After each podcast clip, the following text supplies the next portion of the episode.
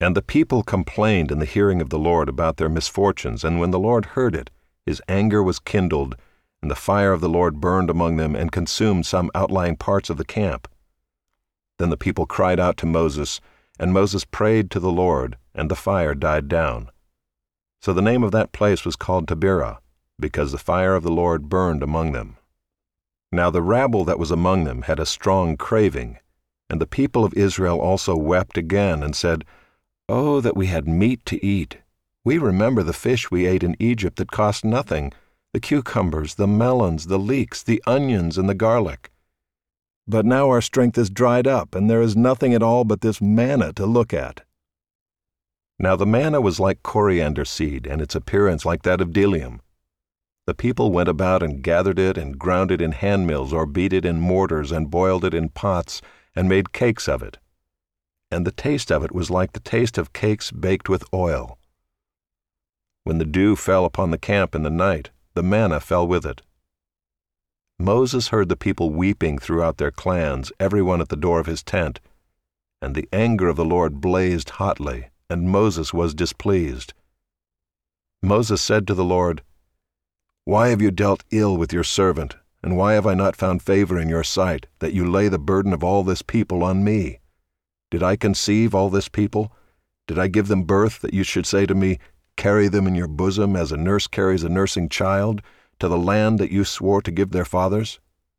Where am I to get meat to give to all this people? For they weep before me and say, Give us meat that we may eat. I am not able to carry all this people alone. The burden is too heavy for me.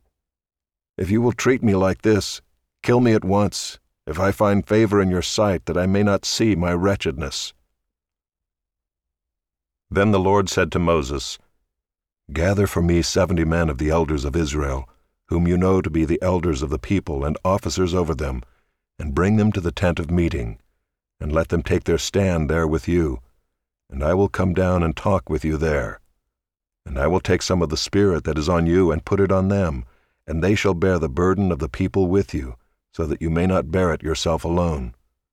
And say to the people, Consecrate yourselves for tomorrow, and you shall eat meat, for you have wept in the hearing of the Lord, saying, Who will give us meat to eat? For it was better for us in Egypt. Therefore the Lord will give you meat, and you shall eat.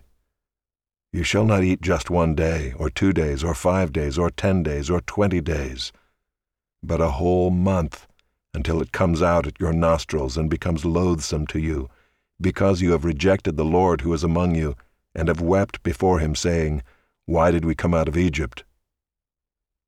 But Moses said, The people among whom I am number six hundred thousand on foot, and you have said, I will give them meat, that they may eat a whole month. Shall flocks and herds be slaughtered for them and be enough for them? Or shall all the fish of the sea be gathered together for them and be enough for them?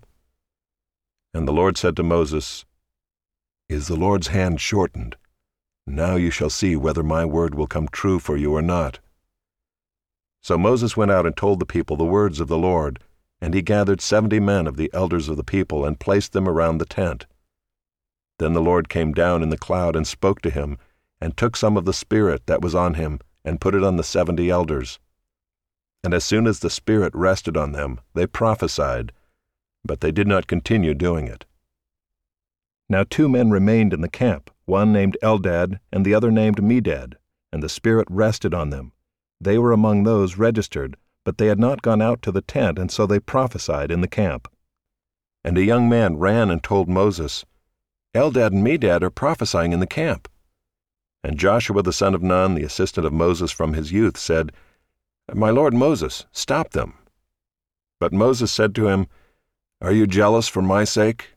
Would that all the Lord's people were prophets, that the Lord would put his Spirit on them. And Moses and the elders of Israel returned to the camp. Then a wind from the Lord sprang up, and it brought quail from the sea, and let them fall beside the camp, about a day's journey on this side, and a day's journey on the other side, around the camp, and about two cubits above the ground. And the people rose all that day and all night and all the next day, and gathered the quail. Those who gathered least gathered ten homers. And they spread them out for themselves all around the camp. while the meat was yet between their teeth, before it was consumed, the anger of the Lord was kindled against the people, and the Lord struck down the people with a very great plague. Therefore the name of that place was called Kibroth Hattaavah, because there they buried the people who had the craving. From Kibroth Hattaavah the people journeyed to Hazeroth, and they remained at Hazeroth. Miriam and Aaron spoke against Moses because of the Cushite woman whom he had married, for he had married a Cushite woman. And they said, Has the Lord indeed spoken only through Moses? Has he not spoken through us also? And the Lord heard it. Now the man Moses was very meek, more than all people who are on the face of the earth. And suddenly the Lord said to Moses and to Aaron and Miriam, Come out, you three, to the tent of meeting. And the three of them came out. And the Lord came down in a pillar of cloud and stood at the entrance of the tent and called Aaron and Miriam, and they both came forward. And he said, Hear my words. If there is a prophet among you, I, the Lord, make myself known to him in a vision. I speak with him in a dream. Not so with my servant Moses. He is faithful in all my house. With him I speak mouth to mouth, clearly, and not in riddles. And he beholds the form of the Lord. Why then were you not afraid to speak against my servant Moses? And the anger of the Lord was kindled against them, and he departed. When the cloud removed from over the tent, behold, Miriam was leprous, like snow. And Aaron turned toward Miriam, and behold, she was leprous. And Aaron said to Moses, O my Lord, do not punish us because we have done foolishly and have sinned. Let her not be as one dead, whose flesh is half eaten away when he comes out of his mother's womb. And Moses cried to the Lord, O God, please heal her, please. But the Lord said to Moses, If her father had but spit in her face, should she not be shamed seven days? Let her be shut outside the camp seven days and after that she may be brought in again. So Miriam was shut outside the camp seven days, and the people did not set out on the march till Miriam was brought in again. After that the people set out from Hazeroth and camped in the wilderness of Paran. The Lord spoke to Moses, saying, Send men to spy out the land of Canaan, which I am giving to the people of Israel. From each tribe of their fathers you shall send a man, every one a chief among them. So Moses sent them from the wilderness of Paran according to the command of the Lord, all of them men who were heads of the people of Israel. And these were their names from the tribe of Reuben, Shammua the son of Zaccur, from the tribe of Simeon, Shaphat the son of Hori, from the tribe of Judah, Caleb the son of Jephunneh, from the tribe of Issachar, Igal the son of Joseph, from the tribe of Ephraim, Hoshea the son of Nun, from the tribe of Benjamin, Palti the son of Raphu. From the tribe of Zebulun, Gaddiel the son of Sodi. From the tribe of Joseph, that is, from the tribe of Manasseh, Gaddi the son of Susi. From the tribe of Dan, Ammiel the son of Gemalli. From the tribe of Asher, Sethur the son of Michael. From the tribe of Naphtali, Nahbi the son of Vophsi. From the tribe of Gad, Geuel the son of Machi. These were the names of the men whom Moses sent to spy out the land. And Moses called Hoshea the son of Nun Joshua. Moses sent them to spy out the land of Canaan, and said to them, Go up into the Negeb, and go up into the hill country, and see what the land is, and whether the people who dwell in it are strong or weak, whether they are few or many, and whether the land that they dwell in is good or bad, and whether the cities that they dwell in are camps or strongholds and whether the land is rich or poor, and whether there are trees in it or not. Be of good courage and bring some of the fruit of the land. Now the time was the season of the first ripe grapes. So they went up and spied out the land from the wilderness of Zin to Rehob, near Lebo Hamath. They went up into the Negeb and came to Hebron. Ahiman, Sheshai, and Talmai, the descendants of Anak, were there. Hebron was built seven years before Zoan in Egypt. And they came to the valley of Eshcol, and cut down from there a branch with a single cluster of grapes, and they carried it on a pole between two of them. They also brought some pomegranates and figs. That place was called the valley of Eshcol because of the cluster that the people of Israel cut down from there. At the end of forty days they returned from spying out the land, and they came to Moses and Aaron and to all the congregation of the people of Israel in the wilderness of Paran at Kadesh.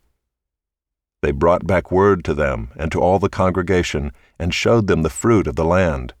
And they told him, We came to the land to which you sent us. It flows with milk and honey, and this is its fruit. However, the people who dwell in the land are strong, and the cities are fortified and very large.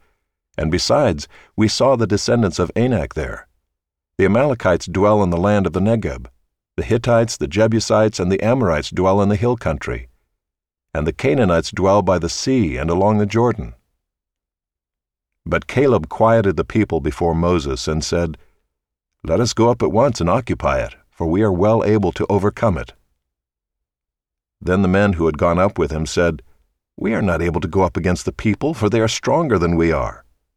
So they brought to the people of Israel a bad report of the land that they had spied out, saying, The land through which we have gone to spy it out is a land that devours its inhabitants, and all the people that we saw in it are of great height.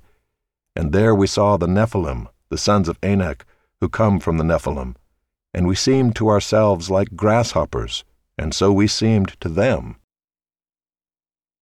And when Jesus had crossed again in the boat to the other side, a great crowd gathered about him, and he was beside the sea.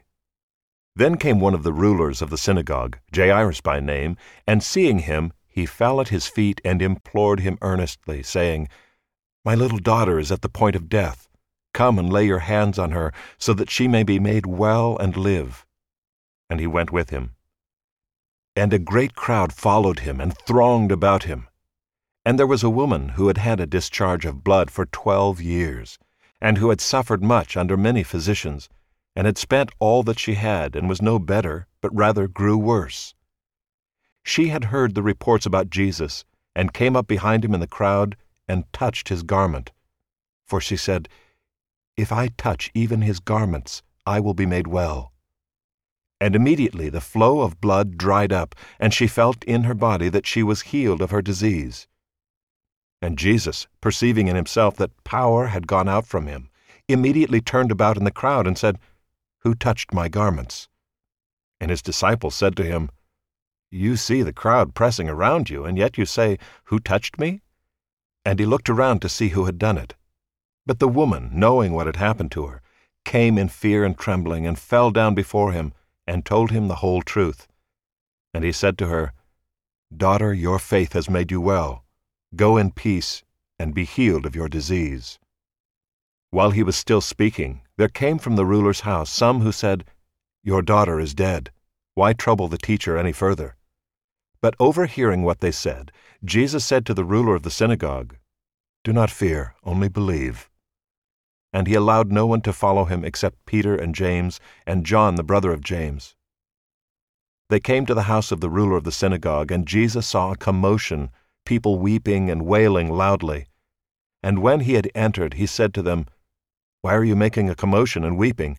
The child is not dead, but sleeping. And they laughed at him. But he put them all outside and took the child's father and mother and those who were with him and went in where the child was. Taking her by the hand, he said to her, Talitha cumi, which means, Little girl, I say to you, arise. And immediately the girl got up and began walking, for she was twelve years of age, and they were immediately overcome with amazement. And he strictly charged them that no one should know this and told them to give her something to eat.